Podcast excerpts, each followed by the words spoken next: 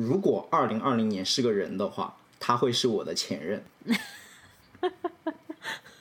就是想赶紧甩掉，是吗？还不只是甩掉，但是又可以让你学到很多东西。对，就是又让我学到了很多，但是我又不想再回去，就是这么一年。我觉得这个比喻真的是非常恰当。嗯。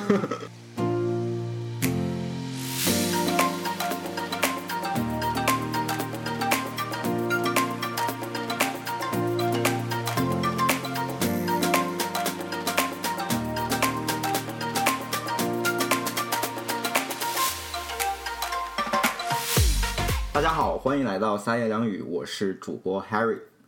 我是主播 Emma。这一期节目是我跟 Emma 提的一个话题，因为最近我最喜欢的两档播客都在他们的最新一期节目里面对二零二零做了一个总体的回顾，做了一个 reflection，所以我就对 Emma 建议说，我们也要不要来对二零二零做一个 reflection。不仅仅是因为二零二零这一年确实世界变化很大，而且我和 Emma 的个人经历中也有一些比较大的事件发生在二零二零，所以我就邀请 Emma 跟我一起来做一个二零二零的总结。嗯，特别兴奋，因为我二零二零发生了很多事，就很想跟大家分享一下。OK，还不只是一件大事是吗？有好几件大事。也也没有啦，但是最大的事还是很明显的。OK OK。然后在进入正题，就是讲我们自己的主要的回顾之前呢，我想就是借鉴一下喜马拉雅那边的一个活动，叫做“请回答二零二零”。这个这个活动是我在文化有限他们播客里面听到的，就是喜马拉雅给他们出了一份二零二零年总结的调查问卷，有那么几个小问题，然后希望他们的主播进行一下快问快答。当时我听他们的节目以后，我觉得这几个问题都非常的好，所以我就把它借鉴过来放在。节目的最开始，由我和 Emma 也来快问快答一下。好的，那我们就快问快答。呃，第一个问题，Harry，请你用一个词总结2020，或者你的2020吧。我的词是 positive。可以。因为我发现2020在 positive 这个词是有两重特别重要的意义。嗯。每个人都非常担心 be positive 在2020这一年，同时每个人又都需要非常。Be positive 来应付这一年，所以我觉得 positive 在二零二零年是一个非常非常 interesting 的词，也是能唤起大家非常复杂的情感。嗯，哦，我觉得其实我的一个词总结二零二零跟你这个还有点关系，因为你刚才提到说要用 positive 的态度来对待二零二零，对吧？那如果我用一个词来总结我的二零二零的话，我就是非常的感恩。嗯嗯，因为我觉得。呃，大家也知道，我们在北美这边的话，疫情很严重，然后很多人，尤其是那些做服务业的人员，他们其实是长时间的失业，甚至是比如说交不起房租啊，会被房东赶出来这样子的事情。然后，嗯，之前听到那个我们播客的也知道，就是湾区那边因为有很多人他失去工作了，所以就退租。所以导致 Harry 可以去 去租他们的房子，所以所以我觉得我特别感恩，就是因为我首先还有一份稳定的工作，然后我又找到了一份我自己非常满意的新的工作，然后我有一个至少稳定的家，我不用担心我自己会被赶出去，对吧？所以就是我就觉得这等等等等，就会让我觉得生活当中那些我觉得习以为常的事情或者 take for granted 的事情。它其实并不是说就不会被毁掉的，因为谁都不会想到二零二零会是这样子的，对吧？我们本来是可以去见朋友，然后本来是可以一起吃饭，谁会想到就这件事情就不能做一年呢？如果你一年前跟我说你接下来一年必须得待在家里，你跟你的朋友都不能见面了，然后不能一起出去吃饭了，餐馆都关了，我会觉得你别跟我扯了，对吧？但是现在我就发现，只要能有这样的一个机会，我都觉得就很难得，很感恩。嗯，OK。第二个问题，年初定下的计划都实现了吗？嗯，那 no surprise 的话，当然我就是没有计划了。你知道的，我知道你好像是在某一期播客里面说过哦，就在有一期播客，我们不是建推荐大家做一个年初计划的年终的 review 嘛？就是在年过了一在二零二零年过了一半的时候，对年初的计划做一个 review。来调整一下计划，因为这一年就是变化比较大嘛。然后当时就 Emma 就说，他并没有年初计划。对，因为我是不做计划的，却 actually 就是。但是我在这里特别想跟大家分享一个小故事，是这样子的。就是前几天我老公在翻照片的时候，翻到了一张我曾经在微信里面发给我爸妈的。一张思维导图，就在二零一九年年中的时候吧，就那个时候我要决定我博士什么时候毕业。然后呢，我当时其实是希望再晚一点毕业，这样给我自己更多一点的时间来找工作。然后为了说服我爸妈，因为我爸妈可能他不会特别理解，就是说这个嗯，留学生在美有一个身份的问题，你最好是在学校里面就找到工作，而不是毕业了才找工作嘛，对吧？所以我当时就给他们画了一个那个 if 的思维导图，就是。If 我在什么时候找到工作，然后我就会怎么样，所以就相当于有好几种情况，就是 different scenarios of if，对吧？然后他他给我就是我老公把这张图给我看的时候，我当时就震惊了，就是按照现在的情况，我就是在最好的那个 scenario 里面，就是这张图我已经实现了那个最好的 scenario。OK，对，然后我就是觉得。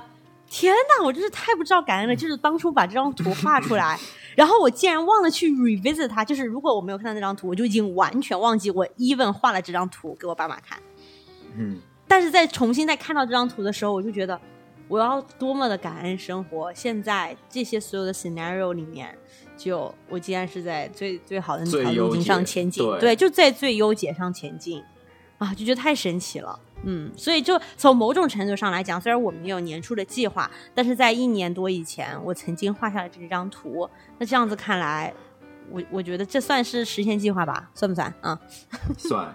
就是无意识的实现了一个之前画的一张饼，而且还是口味最好的那个。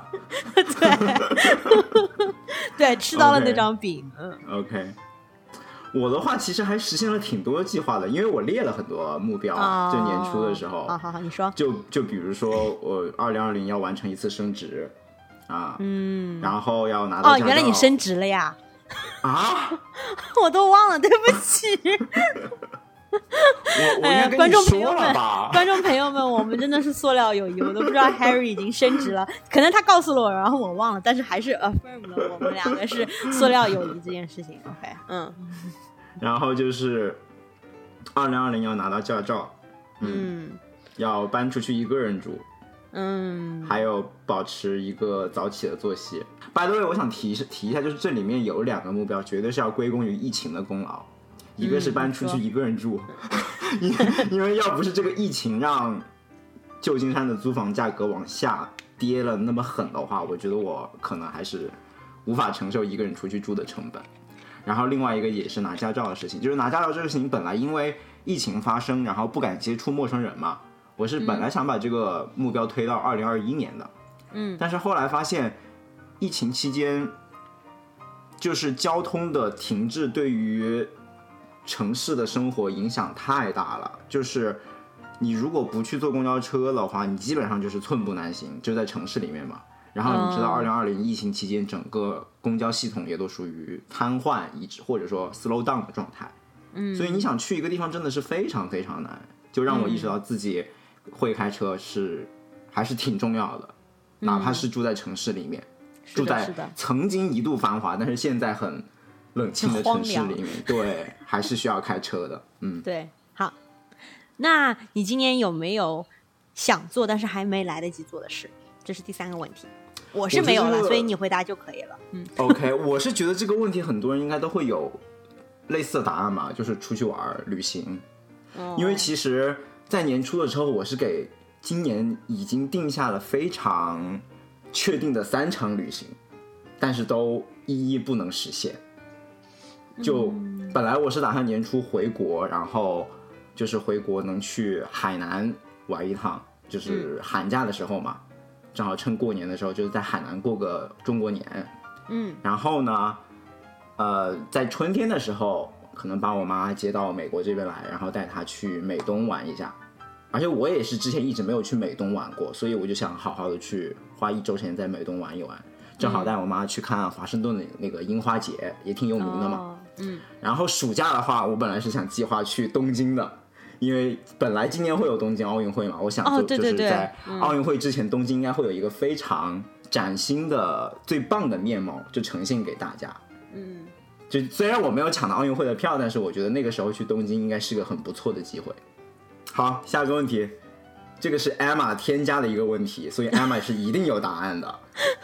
今年最后悔的一件事，either 做了或者没做的。嗯，我告诉你，我其实这个问题我做了和没做的都有。我一开始思考这个问题的时候，我觉得是我最后悔没有做的事情是三月没有入美股，我觉得很后悔。但是我后来仔细 思考了一下这个问题，发现就这根本就不成立。为什么？因为当时在美股可以入的时候，整个一月到六月，我其实在狂准备工作，尤其是三月份是很多公司投简历和 cover letter 的 deadline，所以整个三月份我其实是在狂准备每一个公司 Taylor 的简历和 cover letter 的，我根本就不可能入美股，对吧？所以呢，我现在就很后悔自己怎么可以认为就是就是什么都想要，就觉得自己很贪心，然后就就不知道感恩，因为。从某种程度上来讲，能找到一个工作，是要比我今年能不能入美股要更重要的。因为我即使入了美股，我也没有多少本金，哎，但是找到一份工作的时候，它是为我将来理财提供了无限子弹模式。对对，嗯，就是入美股其实是下一阶段，就是资本资本增长的事情，但是你连资本积累的事情都还没有完成。对，对，好，这个就是我今年最后悔做和没做的事。哦哦，所以你说做和没做是，OK，是联系起来的。对我没有做是入那个就是就是后悔没有入美股，但是做了就是我后悔我后悔没有入美股。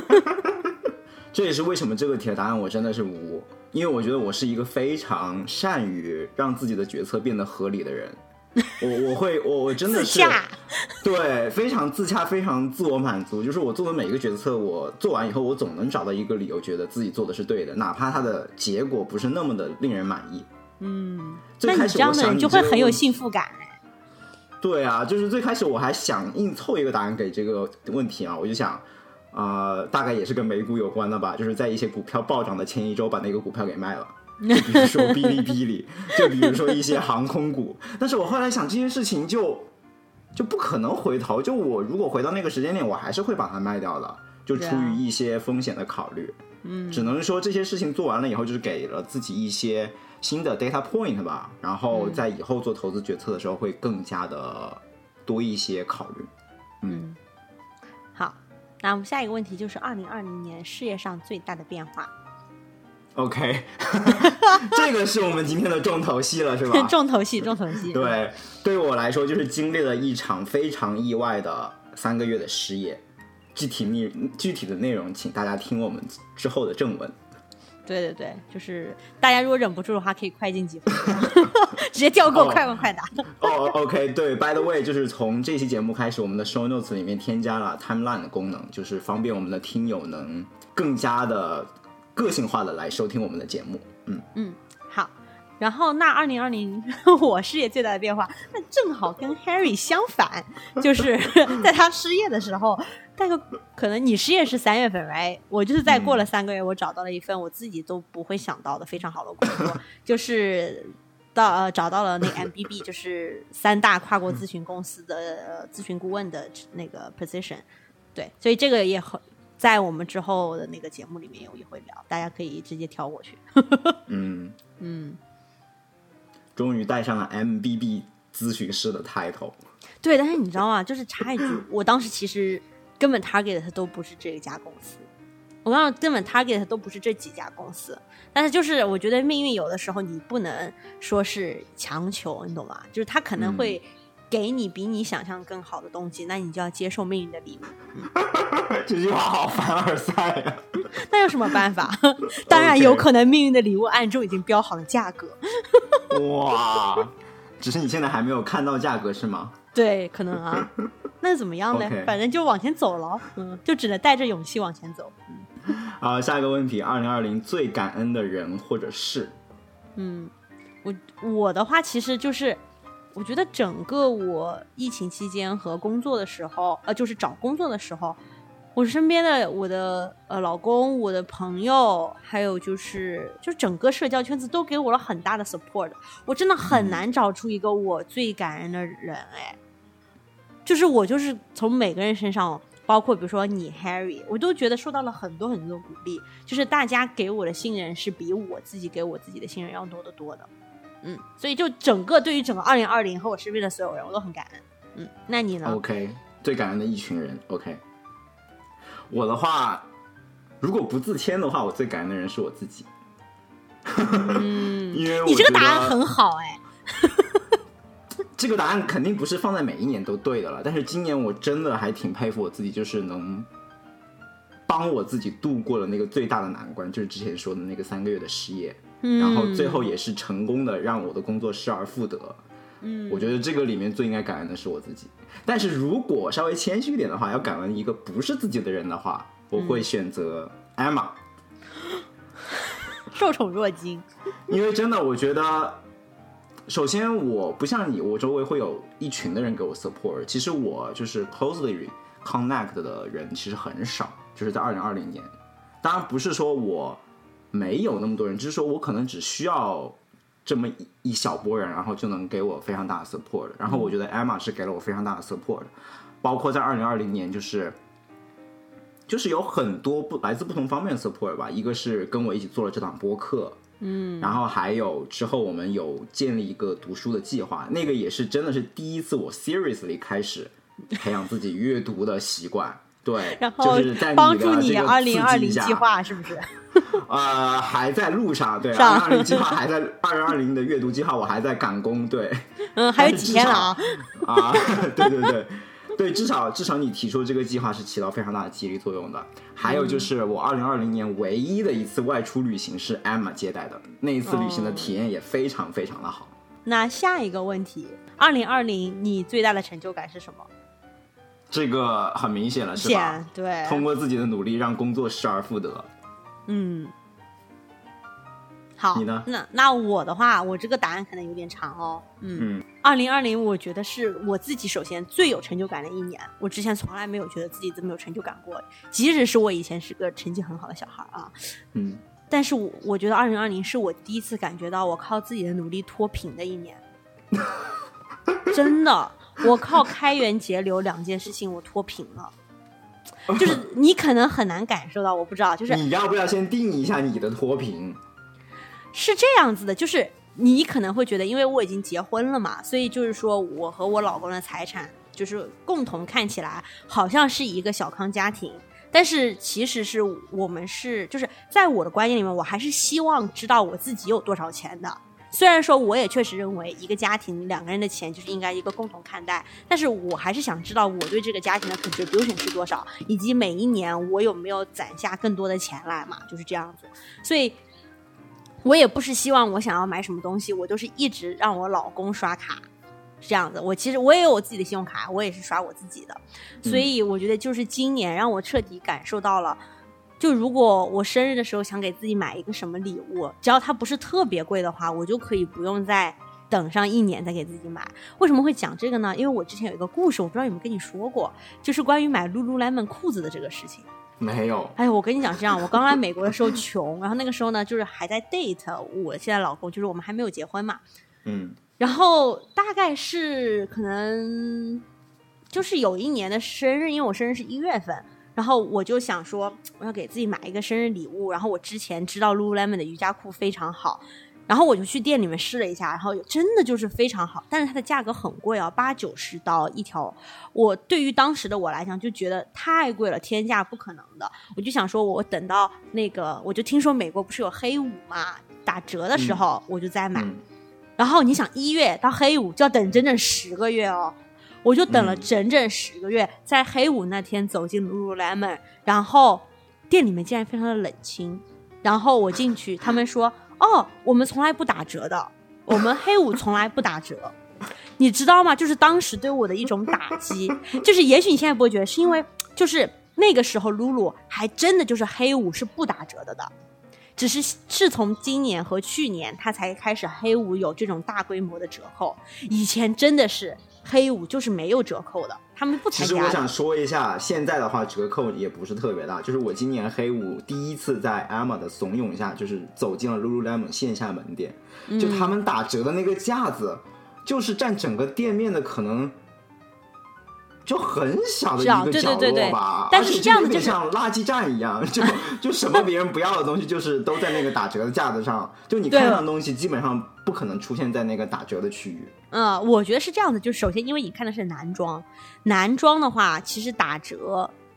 并不是就是男性，就是大家发现男性买东西的心理，往往不是因为价格阻止了他们，而是去花钱，不是花时间去逛街和自己能不能看上那样东西阻止了他们。所以很少有男生会为了等一个东西打个八折，然后等上一年这种事情的。所以他们没有必要设置这样一个门槛，他们完全可以以正价来卖出去。还有一个就是因为今年疫情的原因，他们其实在门店里面放的打折的品要比网上的要少很多，他们也不希望很多人进去抢。但是其实去年的话，他们确实，尤其是女装打折的超级多，而且力度基本上就五折那种。或者更大，但是 anyway，我这件故事呢发生在更之前，所以你知道我当时对我一个幼小心灵的打击，就是我等了一年，然后别人就用那个店员用一种非常傲慢的语气说：“哦，我们从来不打折的。”就是那样子的一种语气，就就我我就生日礼物并没有给自己买到我自己想要的瑜伽裤，但其实我觉得并不是一条瑜伽裤的问题，而是嗯我自己能不能在生日的时候给我自己买一个九十美金的东西。我有没有这个能力？我觉得是这样子的。但是今年，我觉得通过开源和节流这两个方面，我可以就是至少走进 Lululemon。如果真的很想买这条瑜伽裤的话，我是可以买的。虽然也许我根本就不需我不再需要它了，但是拥有了这种能力，对我来讲是一种很大的鼓舞。嗯，嗯，然后我还特别想讲一下我是怎么开源和节流的，就是 开源是因为用新一期节目来讲这个吗？不是你，就是这个很快，这个很快。开源的话，是因为我今年不是找到了工作，有一个 signing bonus 嘛，就是因为嗯我、我通过我自己的努力，以及周围朋友的鼓励和帮助，以及命运中的运气，我能找到一个这么好的工作。他光解释一下 signing sign on bonus 就是这边的签字费，就是你在接受这份工作的时候给你的一笔的奖金。对，就这一笔奖金，在税前几乎已经达到了我博士一整年的工资。嗯，所以就是说我我博士一整年也是挣的，你知道吗？但是我找到一份工作，用 signing bonus，我就相当于几乎可以翻倍我的收入。嗯所以这个也是就是我觉得让我自己觉得很 proud 的一点，就是很有成就感了。然后节流那就更 proud 了，就是因为疫情在家，不是在家吃饭变多，在外面吃饭变少了嘛，所以就说当然。嗯，我们吃饭的这个开销就下来了。但是我觉得更让我自豪的一点是，我完全通在这个疫情当中，通过跟每一个中餐馆的老板或者老板娘混熟，可以拿到更低的折扣。而且我跟你讲，这个这个真的是我觉得可能是受我妈妈的影响，因为以前我跟我妈妈去逛商场的时候，她连商场的衣服她都能可以讲价。我当时觉得很丢人，就觉得商场的衣服怎么可以讲价呢？right？商场上的标签是多少就是多少，商场规定了这个折扣是什么就是什么。但是他竟然可以拿着一件衣服，就跟那个店员说：“你能不能给我便宜一点？” 你知道吗？但是有的时候那个店员还真的能跟他便宜一点。就从那个时候我就明白，其实很多这种东西就是靠一个沟通。就是有些人他真的就是有权利可以改变的，那更何况是这个餐馆的老板或者老板娘呢？就是我的做法就是。总结就是在资本主义国家过上了生产合作社的模式，就是 跟我周围的朋友我们一起，比如说一起买啊，一起订，这样子订单就会大一点。因为一旦订单变多的话，对于每一个餐馆人来讲，它生产的量变大了，它单位的产品的生产成本就降低了，所以他当然愿意给我一些更低一点的折扣啊，这样还可以扩大他卖给别人的 margin 呢。对啊，所以扩大了议价能力嘛，因为对购。，对啊，就是我团购，然后对啊，这就是团购嘛。然后、嗯 关键是在于我组织我周围的这些朋友加入我的这个团购，而且我就是在微信上面加每一个餐馆的老板或者老板娘，还有那个他们的就是服务员，我连服务员都加上了。每次有什么折扣，服务员都会跟我说说啊，那个某某某那个什么外送平台，他们又有这个羊毛可以薅，你要不要来订一下我们这这家的那个今天的餐什么的？就我就把所有的折扣都摸清了，所以就每一家吃的东西。我都可以以最低的价格，就是别人拿不到的那种。嗯，OK，对，这简直就是线下版的拼多多模式。对呀，我就觉得就是这一点我也自己很 proud 的，你知道吧？所以就是嗯整体开源和节流这两个方面，让我们今年就是整个一个家庭的，就是攒下来的钱，以及我个人这边攒下的钱，都几乎翻倍了。OK，那是挺 impressive。下一个问题，二零二零年尝试的新领域或没有做过的事。嗯，我没有，你来吧。What？我以为我们会有一样的答案，当然就是做了播客啊。哦、yeah,，that's true，对不起，我错这个了。太 哎呀，我觉得你的答案都比我的好。嗯，对，就是虽然说其实这个播客的 idea 我跟艾玛已经讨论了很久，而且我们其实私下有录播客节目也录了有长达一年多的时间，但是二零二零年是我们真正的迈出把我们的播客做成一款放在大众眼前的产品的一年，所以这是我们尝试的一个新的领域。对，那你看，你看，帮我圆回来了。我说了，我怎么想不出这个？因为我明明二零一九年就已经尝试了。对，很感恩大家。虽然我们粉丝不多，但是每一位关注我们的粉丝，我们都真的很珍惜。希望你多给我们留言，可以跟我们互动。嗯，对。那最后一个问题是，想给最在意的人送什么新年礼物？呃，我的话会送一副那个人二零二零年的一副肖像。嗯，如果他在身边的话，可能是一幅摄影作品；如果不在身边的话，可以是一幅画像。因为我觉得一份就是走心的礼物是要能看出你 either 就是花了心思，或者说这个礼物是沉淀了时间在里面的。然后我觉得一幅好的肖像作品，这两者都能体现。对，同意。而且在疫情期间，我 pick up 了一件让我很享受的事，就是画画。嗯，嗯，所以能把送心爱的人的礼物和自己喜欢的事结合在一起，也是一个很美好的组合。对对对，同意。嗯，然后呢，我对这个问题其实是没有答案的，因为我发现了一个很有意思的点，OK，就是能想出这个问题的人，说明他爱的五种语言里面，他比较看重的是送礼物。嗯，你有听说过这个爱的五种语言？我要解释吗？没有听说过，而且我觉得送礼物它可能就是一种比较 general 的语言吧。为什么还有五种语言？嗯，是这样子的，就是嗯，爱的五种语言是就是一个心理学家他发现的，就是大家来表达爱或者接受爱，他 prefer 的一种方式，呃有这么五种。Words of affirmation 就是肯定的言语，就是一些赞赏和肯定。然后嗯 gift 就是礼物，嗯、然后第三个是 quality time，就是精心陪伴的时间。第四个是 acts of service，就是行动上的一些服务。然后第五个是 physical touch，、身体上的亲昵。嗯所以他问的这个问题是想给最在意的人送什么礼物，就说明他内心有一个前提是他觉得礼物这件事情是表达爱的一种非常嗯重要的语言。但是如果另外一个人觉得可能是觉得是另外一种语言的话，他问题可能是想给最在意的人就是说一段什么样的话，或者是想给最就想和最在意的人在年底的时候做一件什么样子的事情来度过你的新年，或者是你想给最在意的人做一件什么样的事情来体现你的 acts of service，嗯，对吧？就是说你的这个问题其实很能体现这个人他他对爱的人他是要怎么去表达他自己的，嗯。这个就是我的一点小思考，嗯，因为如果是我的话，我根本不会想到是要给我最在意人送新年礼物，因为 gift 在我的 love language 里面是排在最后的。我可能会想的是，就是我想要给最在意的人，就是比如说我想怎么去精心陪伴他，因为 quality time 是在我爱的五种语言里面排的非常前面的。嗯，OK，好，那我们今天这个快问快答可真是快啊！我的妈呀！对我们今天这个快问快答有点慢，然后下面让我们进入正式的讨论。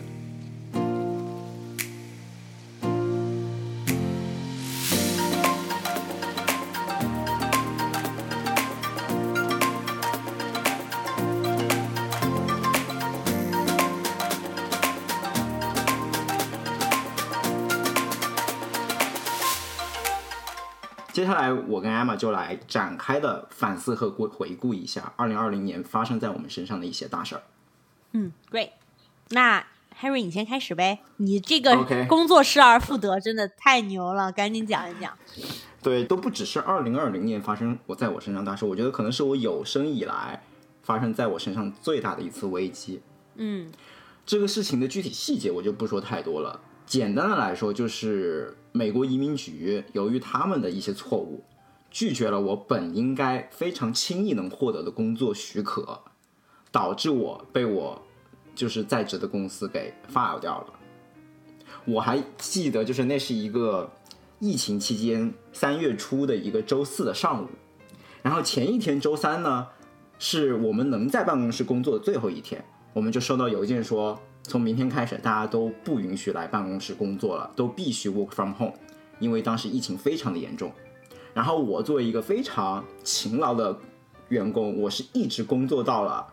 公司允许在办公室工作的最后一天。嗯，因为其实，在那之前很早就陆陆续续大家都已经不在办公室待了，谁知道第二天，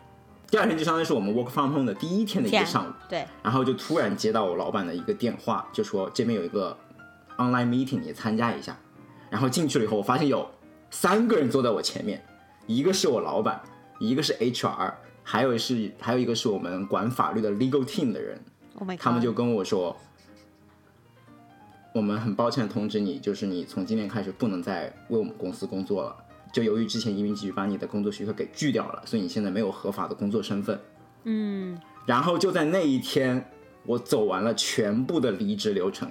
就从接到这个 meeting 到下午下班的时间，嗯，就从 HR 谈话，然后签各种合那个离职合同，就是当天全部一天做完，我整个人都是懵的那一天。嗯，天哪，我应该会崩溃大哭哎，如果是我，从接下来，然后接下来我就正式就失业了，就是一切都发生的非常突然。然后当时接下来两周，我就是在一个非常非常慌乱，而且非常非常沮丧的时时间。然后那两，但是但是我觉得我是那种遇到危机不会说不会说因为遇到了这个危机就头头脑发懵就。比如说大哭啊，或者或者什么都不做，我是那种遇到了危机，我就是会疯狂的开始想办法解决。嗯就我疯狂的发式方式，就是我在我会不择手段的想赶紧把这个事情解决掉，或者说找到一个头绪，找到一个 solution。但是在没有找到之前，我一定会做我所有能做的尝试。嗯所以那两周我就在网站上就是疯狂的搜集各种相关的律师的信息，嗯，就是联系各种各样的律师。对，然后最后因为是移民局自己的错误嘛，对吧？对，因为是移民局自己的错误，所以我唯一能做的办法就是请律师帮我去让移民局修复他们的错误，让他们认识到自己的错误，然后改正，然后重新把工作许可发给我。嗯最后做了一番 research 下来，我最后发现有两种方案，一种方案呢是通过移民局内部提供给你的申诉渠道，嗯。这个渠道是他们早已经就有的一个渠道，就是你对他们任何的决策如果不满意、不同意的话，而且你非常自信他是他们的错误，那你就可以给他们申请说，请你重新审理我这个 case。嗯。然后这个申诉通道的缺点就在于它会非常的漫长，因为大家都知道，就是美国的这种行政部门其实效率都非常的低，嗯就是任何一个回复都可能随随便便就让你等等几个月。然后当时我那种情形下，这种 case 他也是会说最长的等待时间可能会长达六个月。那我就在想，六个月，天呐，半年之后谁知道会发生什么事情？然后这是移民局内部的通道，然后另外一种渠道是唯一有一位律师告诉我的，就是还有一个更强硬的办法，就是向联邦法院起诉移民局。嗯这个不是一个非常常规的方法，因为它相当于绕过了，相当于是通过移民局外部的力量给移民局施压。嗯然后当时那个律师之所以给我建议这个方法，就是说，一般法院的起诉是必须要一个月之内进行回复的。嗯如果移民局认为这是他们的错误，而且他要纠正这个错误的话，他可以在一个月之内给你给你回复。嗯，所以就比较快嘛，嗯，但是就是相当于你告政府就很猛，对，就是我当时听上去还是挺有一点恐惧的。作为一个在美国还没有站稳脚的一是一个外国公民嘛，然后你就想通过告政府的方式来要回工作许可，感觉还是挺，就是就是会有点野吧这个操作。对对对。而且确实，那个律师也跟我说，之前他也没有接触过类似的 case，他有接过告移民局的 case，但是没有接过因为工作许可告移民局的 case，可能都是更严重的问题。OK，所以当时就有这两条路摆在我面前，一个呢就是比较看上去比较安全，但是要等很长时间的做法；另外一个就是看上去 risk 比较不确定性比较大，嗯，但是可能会在一个月内解决问题，同时法院起诉还会带来成倍的，几乎是前者十倍高昂的律师费。嗯，就那个那个费用真的是非常高，可以说，嗯，基本是我把之前一个月的工资拿过去交律师费了。嗯但是我就是在做了各种利益权衡之后，我决定还是要冒险一把，因为我当时是想的就是，当时疫情期间嘛，计划赶不上变化，所以你时间尺度一拉大，这个这个真的不知道会发生什么事情。在这种情况下，我就选择了能在更快的时间内解决的起诉的途径。最后证明呢，我的决策我达到了我想要的就对我就是 everything works out，然后真的在起诉移民局之后三十天，他们就意识到是他们的错误，然后给我重新发了工作许可。然后在我失业整整七十天之后，我又重新回到了原来的工作岗位。嗯有没有什么 reflect？、学到了什么 lesson？有非常多的 reflection，在这个大量的 reflection 里面，确实有学到一些 lessons，可以跟大家分享一下。首先，一个最大的 lesson 就是应对危机的能力。嗯，我觉得这一次的危机对我的考验是空前的，同时它对我应对危机能力的一个提高也是空前的。嗯，我相信应对危机的能力在二零二零年一定是大家发现的一个非常重要的人生技能。嗯所以我觉得这个是一个很大的收获。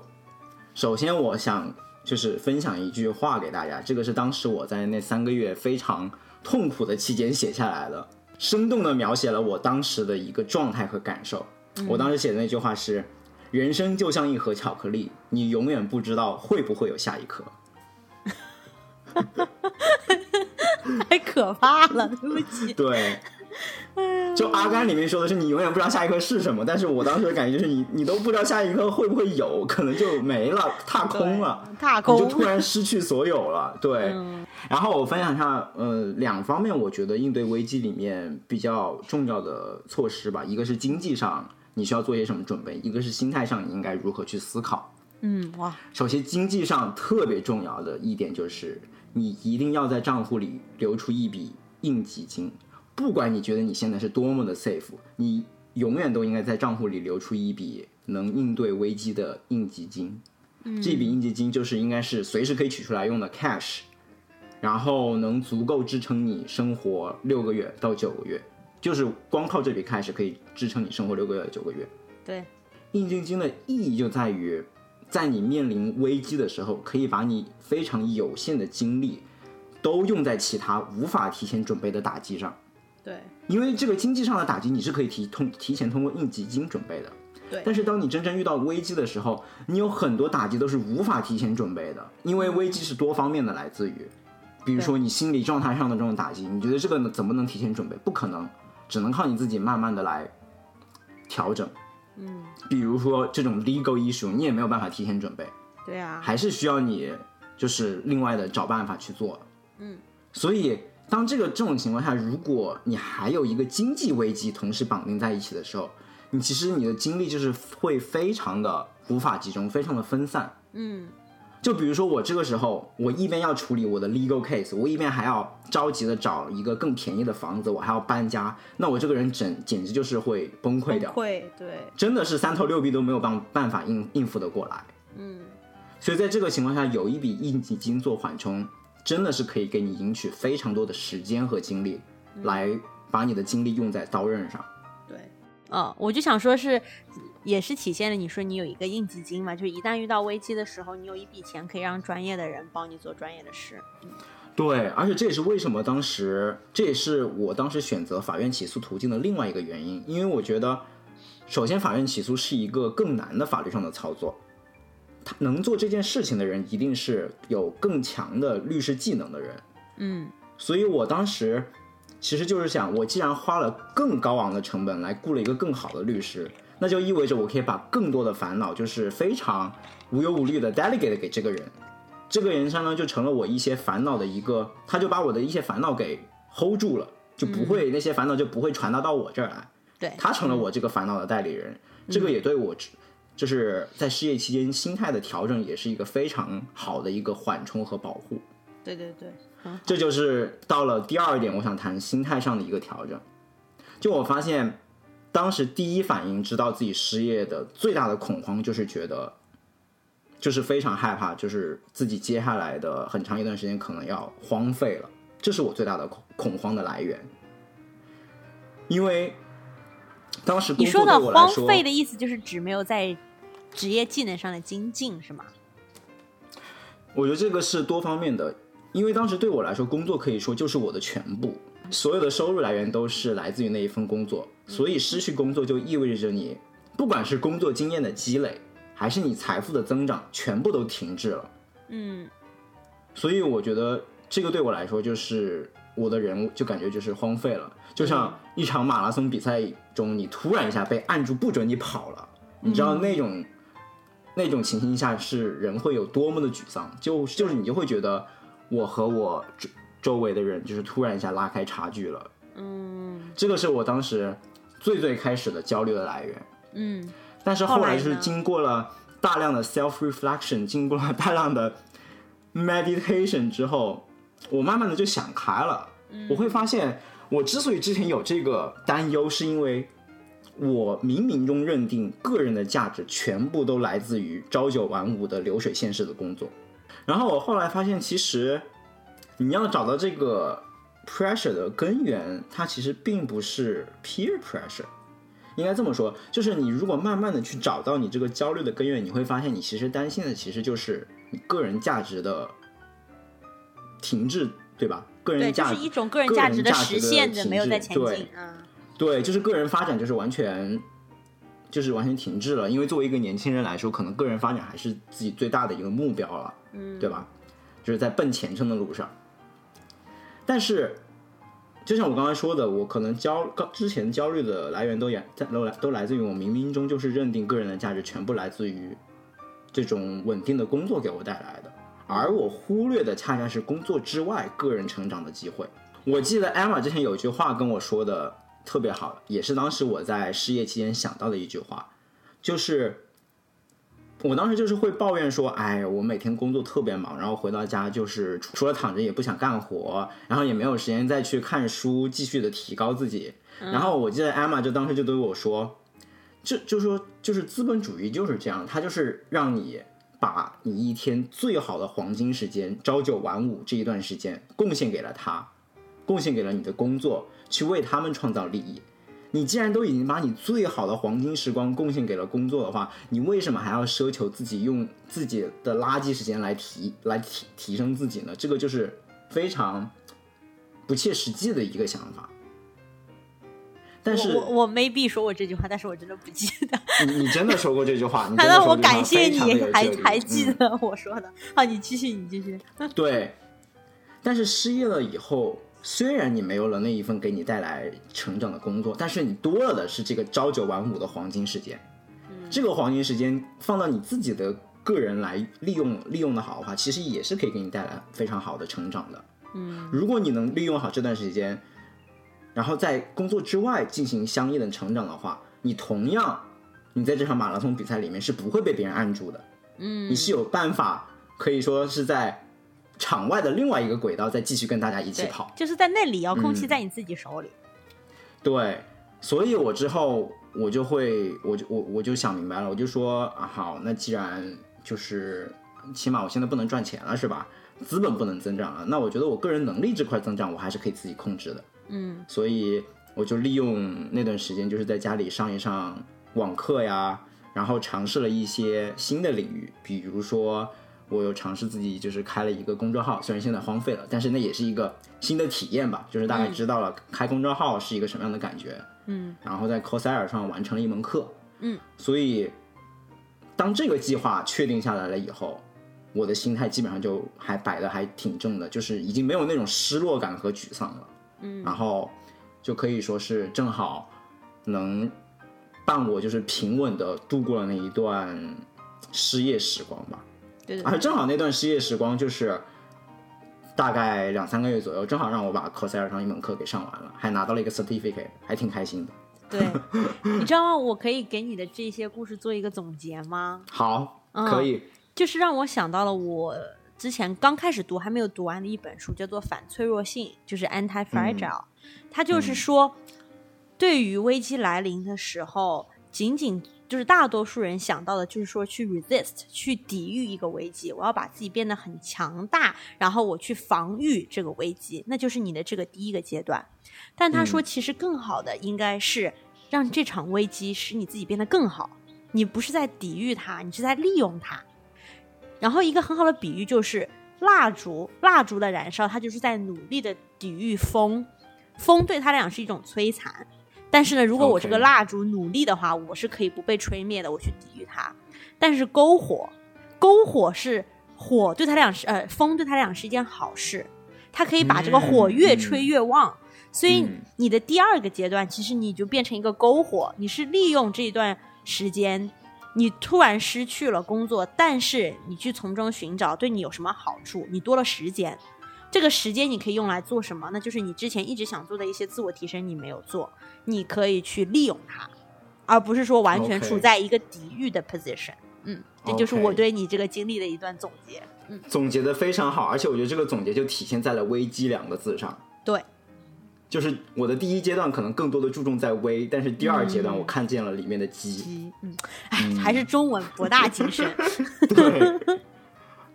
OK，那下面就到了 Emma 的故事会。嗯，好的。那我今年当然是最大的事情就是找到工作了嘛。嗯，找到了一份这么心里这么满意的工作，我觉得就是说讲整个找到工作的这个历程，我可以讲很久，我们可以单独开一期呃播客，就开一集来讲。但是如果一定要让我总结我学到的呃最核心的 lesson 的话，是有两件事情。第一个就是很简单的，就是我觉得对我自信自信心有一个很大的提升。这边插播一个小故事，我当时在找工作的时候有多么没信心呢？就是我跟 Harry 打赌说，我要是能找到这份工作，我就给他一套房。然后我当初就真的就是开玩笑的，因为我知道找到这个工作根本就没可能。为什么呢？是因为当时一起跟我竞争这个岗位的人，我大家都是什么学历呢？就是什么斯坦福的 MD 医学院的学生，MIT 的 PhD，然后或者是 Yale 的 JD，就是呃耶鲁法学院出来的，就是这样的学。虽然我上的学校也不错，但是就没有这么在金字塔顶尖尖的那些人的这些背景。他们不仅学校是那么好的，然后成绩也是那种三点九、四点零的 GPA 和一大堆的实习经历，我就是没有看到我自己身上能有任何的点让这个公司录用我，而不是其他人。虽然我现在还是不知道为什么他们录用了我，但是我就是告诉自己，他们一定是看中了我什么地方，这这对我自己的自信心是一个很大的提升，然后也让我感觉到了，就是越来越感觉到，所谓一些很多很好的工作，它其实是有一定的光环效应的，either 是因为他的工资啊，或者是所有去，嗯。竞争这些岗位的人，他们的背景使得这些工资工作有了一些光环效应。但如果这个工作我能做的话，那其实就是很多其他的人也能做。那些其他的应征者，我相信很多他们的实力完全可以，可以嗯能能够胜任这些工作的。只不过就是工作岗位有限，所以就显得好像这些工作有多么特殊一样。嗯，所以就是不仅仅是对我自己自信心的一个提升，也是对很多的职业有一个去神圣化的过程。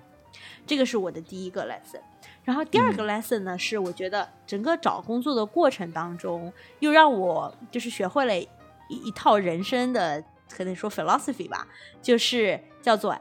assess, decide and act cycle，就是评估、做决定和行动这样一个循环。这个是我之前在准备呃，就是咨询跟案例分析面试的时候，然后 follow 过一个博主，就是一个那种不是不是 YouTube 博主，就是就是那种 blog post website 那种，叫做很有名的，叫做 Victor Chan。嗯，所有准备咨询工作人应该都听说过这个人。然后他有一封邮件里面就是讲，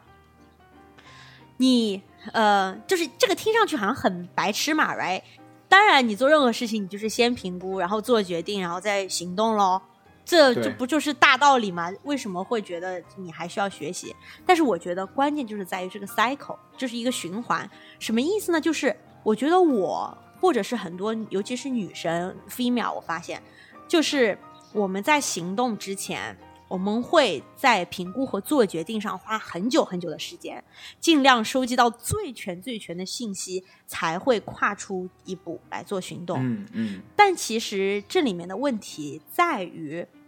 当你没有行动的时候，你可以获得的信息是非常有限的。但是你一旦开始行动了，你即使往前走两步、三步，你可以看到的信息和视野，可以收到的反馈，就已经增加了你手头上的信息。你可而且这个信息，你原来如果你不做任何行动，你的评估和做的决定，你的信息都是你道听途说来的。也许人家面试的经验不一定适用于你，你面试里面表现的优点和缺点和别人是不一样的。你只有去行动。那在我的情况下，就是你去申请一个工作，然后你去面试，然后你看你是过了还是没有过，别人给你的反馈是什么。你只有得到了这些信息之后，你才能对这些信息新的信息来做评估，然后来改变你的一些行为，然后再做下一步的行动。所以这个循环其实是很重要的，就是你一定要快快的做评估、决定和行动，而不是慢慢的评估和做决定。这样子你其实获得新信息的速度是很慢的。所以行动是很重要的，就是这一次是让我有一个很深刻的体会，因为我想 echo 一下。嗯，OK，你先说完。哦哦，因因为不不不，呃我这个因为后面蛮长的，你先 echo，嗯 OK，我就想 echo 一下，就是我自己亲身经历也是非常能体会到这个行动的重要性。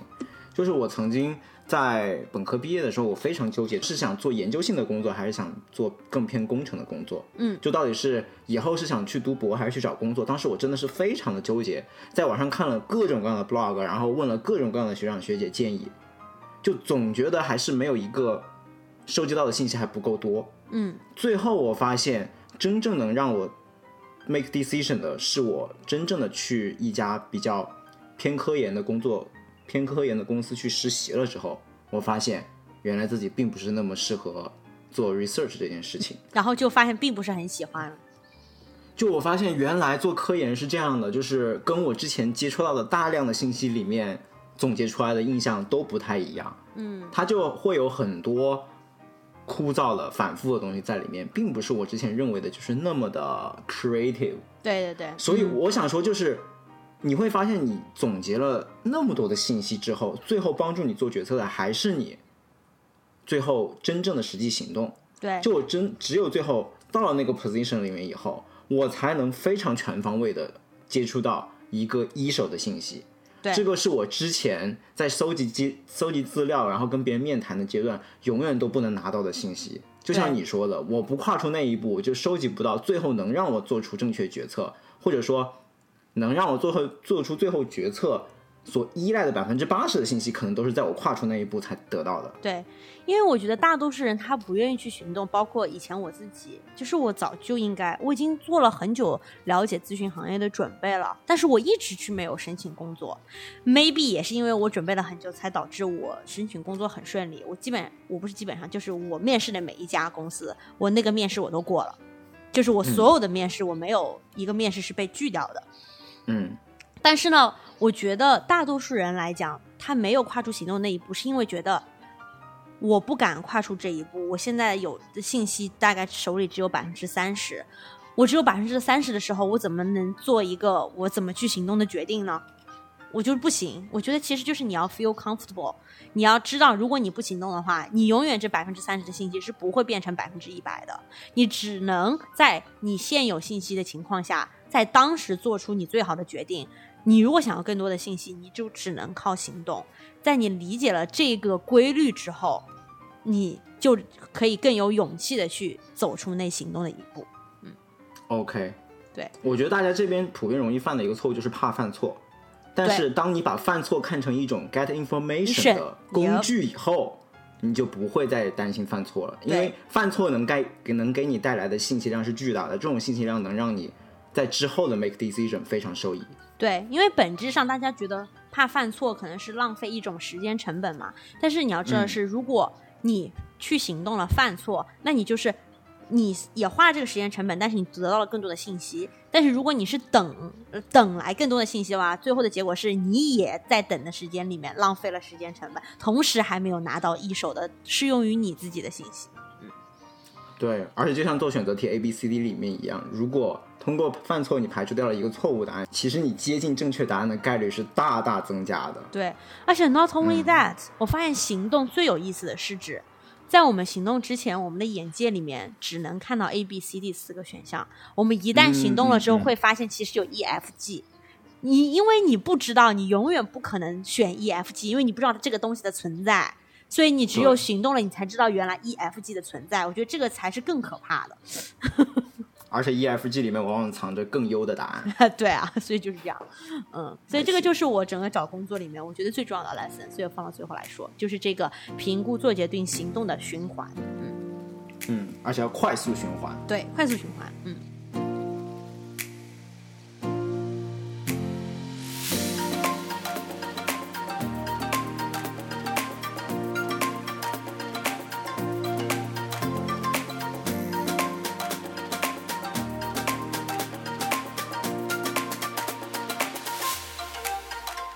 啊，然后另外一个 topic 我想聊的就是关于独处这件事情。嗯因为整个二零二零年，我发现一个另外一个很大的变化，就是多了海量的时间，就是待在家里。而对于我的来说，就是一个人待在家里。嗯首先，这部分时间的一个来源就是每天的通勤时间。嗯就如果按照每天两个小时通勤的时间算，我简单算了一下，一年下来节省的通勤时间相当于六十五个工作日。在这么大量的时间里面，我就会想人如何更好的和自己相处这件事情。我有就是几点思考跟大家分享一下吧。第一点就是我发现，原来我需要的支撑我 survive 下去的社交的量是非常非常小的。嗯就我之前我认为我是一个非常外向还挺 social 的人，我感觉我可能就是没有了一个比较忙碌的社交生活，好像就无法 survive。但是我发现整个二零二零年期间，我依赖的社交量是极小的，我可能就是 closely connect 的人，就像 Emma 这种，可能包括在一起，可能就不超过五个人。嗯，因为其实内向和外向有一个定义，就并不是说你是不是有很多朋友什么，而是你觉得你是跟朋友是得到能量还是消耗能量，和你自己独处做一些事情你是得到能量还是消耗能量。事实上，就是像你喜欢的一些活动，比如说你自己画画，你觉得你从画画当中就是获得了很多 energy，这个明显的是一种。嗯就是内向的人的体现，就是即使是像我一个这么外向的人，我很喜欢跟朋友玩。其实很多时候我都觉得跟朋友玩了之后我会很累，我都会觉得我的 energy 在减少。有的时候我需要一点自己的时间，就安静的看一会儿书，我觉得我会恢复一些能量。即使是像我这样的人，都有这样的时候。Exactly，就是你总结的。我觉得 energy 这个词非常好。我也是发现，就是其实我之前参加的很多社交生活都是非常让我，当然它确实带来了很多多巴胺的分泌，对吧？让我很开心。但是同时，它也是在消耗了我大量的能量。嗯如果你能找到另外一件事情，同时能不消耗你能量的情况下，给你带来同样的多巴胺，那不是应该那不应该更好吗？嗯对吧？所以这就是我二零二零年的一个反思，就是也许之后哪怕是疫情恢复了，我也可以就是适当的减少我的社社交生活，这种消耗能量的社交生活，然后把这一部分能量放在一些其他的既能分泌多巴胺又又能给我提供能量的事情上。然后这些事情可能很多都只是需要独处就可以完成的，对这就是我我的一个反思。嗯，对，我觉得你说的这一点我很同意，因为这一次疫情有一些独处的这个时间，因为虽然我不是独处，因为我一直跟我老公住在一起嘛，但是我发现我自己以及我周围的朋友，他们都有了更多的时间让自己静下心来思考了。其实跟你那个因为失业导致有一些 reflection 也是很类似的，就是我觉得有一句话不是什么“学而不思则罔，思而不学则殆”嘛。就是以前在很忙的时候、工作的时候、没有疫情的时候，我们都是在学，但是很少思，所以就是嗯学而不思则罔嘛，就是会你会很迷惑，会很迷茫，这样子，嗯你只是因为生活的惯性不断的在往前走，但其实你很多人没有在思考为什么自己在做这样子的事情。我之前读的那个，可能很多人也读过，就是《原则》那本书嘛，Ray Dalio 的，他就是做一个比喻，说人生是一个河流，为什么是河流在动的呢？是因为你这个时间是在动的嘛，所以你在这个河里面，你就是被时间在推着往前走的。你如果不做任何事情的话，你不是待在原地，你而是因为时间的流逝而在同一条河里不断的往前进，这个就是生活的惯性。除非你自己主动的去拼命划向另一条河，你是永远会待在同一条河里，你不可能去另外一条河的，除非你自己主动划，对吧？那我觉得这一次就是给大家静下来一下思考，我还想不想我在这条河里面？这条河里面可能是这个工作，或者是我的这些朋友。就是我的这个社交圈子，就像你刚才说的，和比如说我的这个伴侣，我有些朋友，他们有的人结婚了，有的人因为疫情分手了，他们其实也是有时间去思考，我真的就是在这条河里，我是最幸福的吗？还是其实我只是因为惯性才一直在这条河里面流了这么久，滑了这么久？我其实是，如果我有机会，我想要主动滑到另外一条河里去的。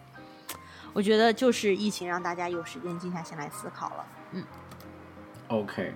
所以你有发现新的河流吗？会有会，你有发现新的想滑进去的河流吗？我自己倒是已经是通过自己的努力，因为我之前我之前因为看到了这本书，我就一直是一个很 aware be mindful 我在哪一条河，我要不要主动 滑的那种人。对我不是因为疫情，嗯，就是让我有更多时间了，但是疫情确实让我更多时间准备我要怎么。造这个桨，好好划这样子的，对。然后呢，但是确实我发现，比如说工作这件事情，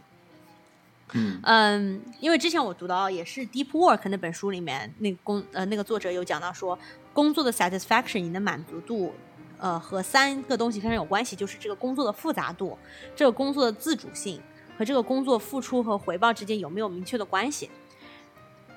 如果你这个三个都能满足的话，一般来讲，你工作的幸呃幸福度会比较高。就比如说，它不能过于的简单，非常的白痴都能做。然后呢，自主性就是指不是别人告诉你你要怎么做，你有一定的程度可以选择我要怎么去 approach 这个 work，我可以有一些自主的决定在里面。那最后一个付出和回报之间有明确的关系，这个很明确了。那比如说读博士，博士其实就是高复杂度、高自主性的，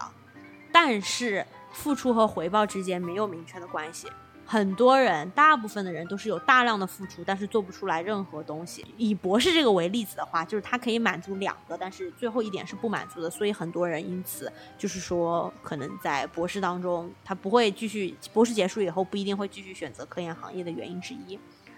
然后，所以我就觉得，就是说，至少疫情让大家去想说，哦，OK，工作，我我的这些工作是满足了哪几个条件？我到底喜欢这个工作？我喜欢的是什么？那我喜欢一个人，我喜欢的是什么，对吧？因为因为我有个朋友，她和她男朋友已经 date 了四五年了，然后那个男朋友在跟她要结婚之前，突然有一天就跟她讲，就说，因为要结婚了，我做了一个思考，我发现其实过去的这几年我过得并没有那么开心。我我也不知道我为什么喜欢你，我也不知道我喜欢什么样子的女生，但是我觉得我现在不开心，所以我觉得我们可能不合适，我需要去发现一下我自己喜欢的是什么。我觉得当然这很好，因为他终于知道要去思考我喜欢的是什么了。但是这里面不好就是你为什么没有早一点思考？你早早的在要决定跟这个人要 date 或者是成为一种比较稳定的关系的时候，就应该要去思考自己。为什么喜欢对方？你喜欢对方，你喜欢的到底是什么，对吧？而不是在这一条河流里面划了五年，然后才发现自己其实想去另外一条河。嗯，当然了，就是因为疫情，就是嗯，相当于一个催化剂吧，让大家很多这些没有时间去思考的人有了时间去思考。嗯，OK，对。不过我倒是接触过一些朋友，就是会跟我抱怨，就是会发现说，疫情时间在家里虽然有了很多时间。他们可能也很难以利用这些时间，包括说去思考或者去干一些什么很有意义的事情。然后我就发现，我处理独处时间的一个非常好的工具，就是我有一个比较比较固定的一个 routine。嗯。然后我发现，就是 routine 在我整个二零二零年是非常好的 support，或者说支撑起了我的这个独处的生活。对对对。因为你的框架没有了嘛，你本来是工作有一个框架的，你现在需要就是用 routine 来支撑一个框架。对，就是比如说失业期间，我为了就是有一个比较 organized 的生活，就我会像之前我会说上网课嘛，不只是上网课，我甚至会给自己就是列课程表，嗯，然后哪怕是恢复工作以后，我也做了一些可能大家看起来会有一点不可思议的事情，就是我把我家里的灯都变成智能灯，然后他们都会在固定的时间上演不同的模式，所以我就会觉得这种非常 standardized，就是非常标准化的这种固定式的生活，就是能给我一种非常有序的安全感。因为你知道，这二零二零年就是充满了 chaos，大家都在 chaos 里面寻找一种有序。对，所以我觉得最最 basic 和最最 primary 的有序，应该就是来自于你自己生活的这种 routine，就你的作个人的作息要有一个比较稳定的作息，能保证你整个心态的平稳啊，以及事业发展的一个顺利。嗯，我觉得这个这一点，其实，在 After Hours 里面最新的一期他也提到了嘛，就是 Felix。他就是在做二零二零年的反思的时候，他就觉得他在疫情期间重新发现了这个 routine 对他的重要性。嗯，他有一句话我觉得说的特别好，他就是说，The thing that sustain you and make you happy is actually the regularity you experience every day。对，就是就是真正让你开心，并且一直来支撑你的事情，并不是可能并不是一个具体的事情，而是说这个事情在你每天中间的一个重复性、规律的出现，就是这个规律性本身是在 sustain you 的，是在让你开心的。对啊，对。我觉得这件事情，你就是如果放到一个很大的角度上去思考，就是让我觉得很 好奇，就是人为什么是这样子的？就是为什么事情那有规律会给大家这么大的一个安全感？因为我并不是心理学的或者人类学的，嗯，然而这个世界其实是不管是什么气候、疾病各种各样的，其实是变得越来越不规律嘛，对吧？嗯，就是说，那那我们对这种规律、平稳的这一种渴望，那不是在未来世界就越来越艰难吗？就是为什么不能忍？就是说我 totally OK with chaos 和混乱和这些那个，就是我就是一个篝火，我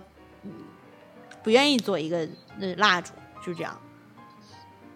我觉得这个就跟之前我们看那本书有关吧，就是那个《Habit》《The Power of Habit》里面，我觉得就是人脑的，就是人脑处理 chaos 是有一个 limit，有个 capacity 的。嗯、就如果你太 random 的话，我们大脑是就是反应不过来，就是它是一个很消耗 energy 的事情。行，哦，可能还是因为大脑的 energy 是有限的这一个前提条件，所以才导致大家对规律的一种渴望。嗯，对，我觉得当人觉得慌乱的时候，可能就是由于 那个供那个血条已经太就是低。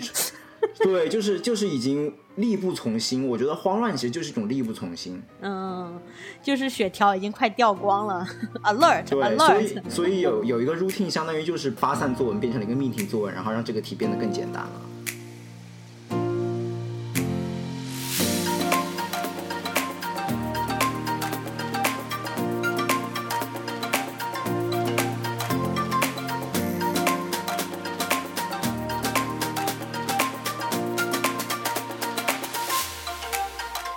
picks，那我先来吧，好吗？我今天这个 pick 其实是非常符合圣诞和新年的节日氛围的，那就是嗯我推荐大家去订阅 Disney Plus，就是迪士尼线上那个流媒体服务。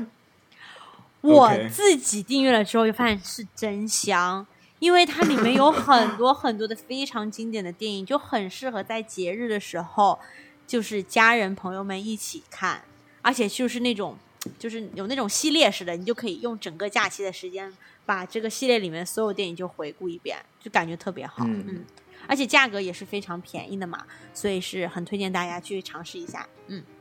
，OK，听说 Emma 最近沉迷星战系列。对我就是因为曼达洛人把星战系列按照星战宇宙里面的时间顺序全部看了一遍，然后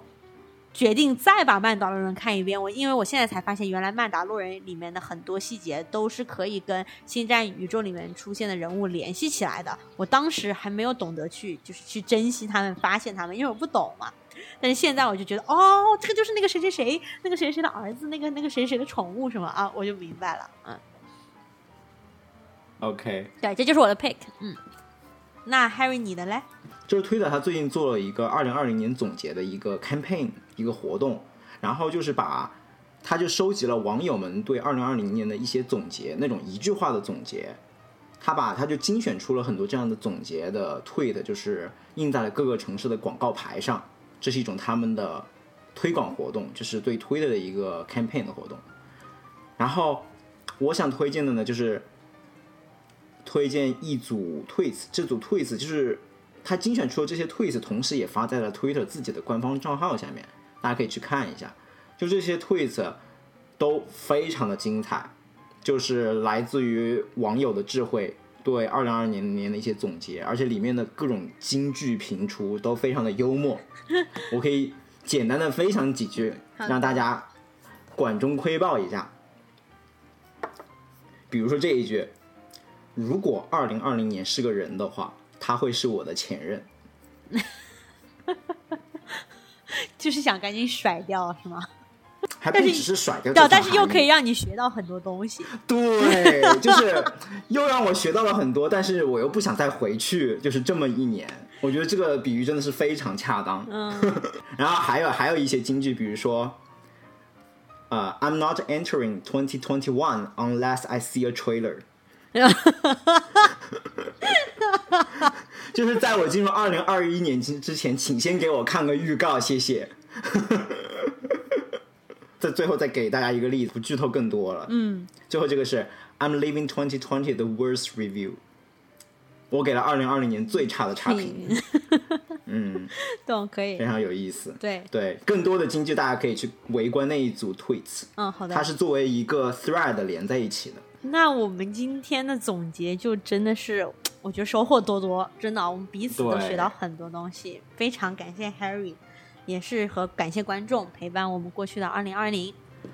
对，感谢大家，然后希望大家继续就是在二零二一年继续关注我们，然后分享给周边的朋友，继续给我们支持我们的节目一直做下去。嗯，感谢大家。然后本期留言问题是。